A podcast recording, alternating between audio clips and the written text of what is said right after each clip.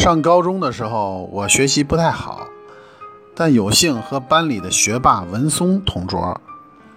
有一次上英语课，老师说：“最后一排那个戴眼镜的男同学起来回答一下问题。”我知道老师在叫我，便伸手摘掉了自己的眼镜，递给旁边的文松。文松麻利地抓起了我的眼镜，站了起来，对答如流的回答了老师的问题。老师一脸复杂的表情，嘴唇动了动。欲言又止。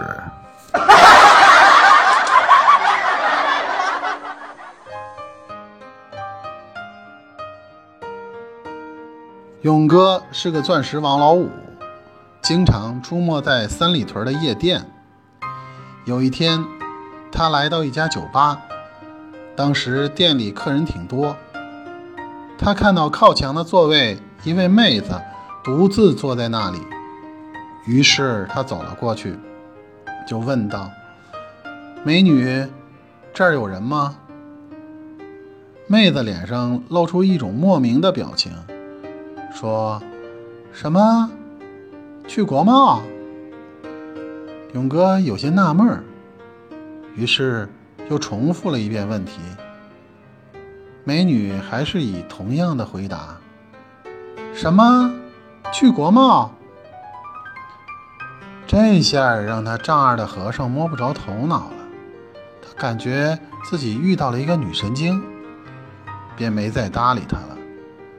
于是找了一个别的座位就坐下了。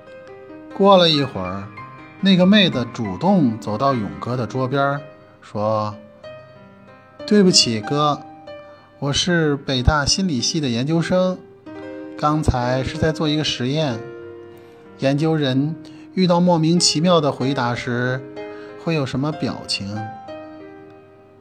听到妹子这么一说，勇哥高声的问：“什么？你说我住昌平？”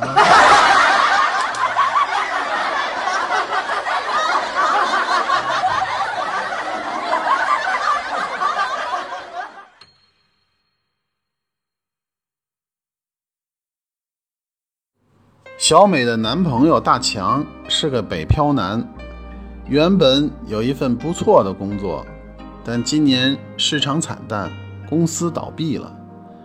上个月他无奈下岗了。上周四，小美收到闺蜜莎莎的邀请，参加她的生日宴会。小美希望大强和自己一起去，但大强实在是没有心情。莎莎为了不在闺蜜那里丢面子，死磨硬泡的说服了大强。周六的下午，他俩一起来到莎莎生日宴会的餐厅。莎莎的男友阿峰是个土豪老板，他为女友安排了一场别开生面的生日宴会，音乐、美食、美酒一应俱全，其中。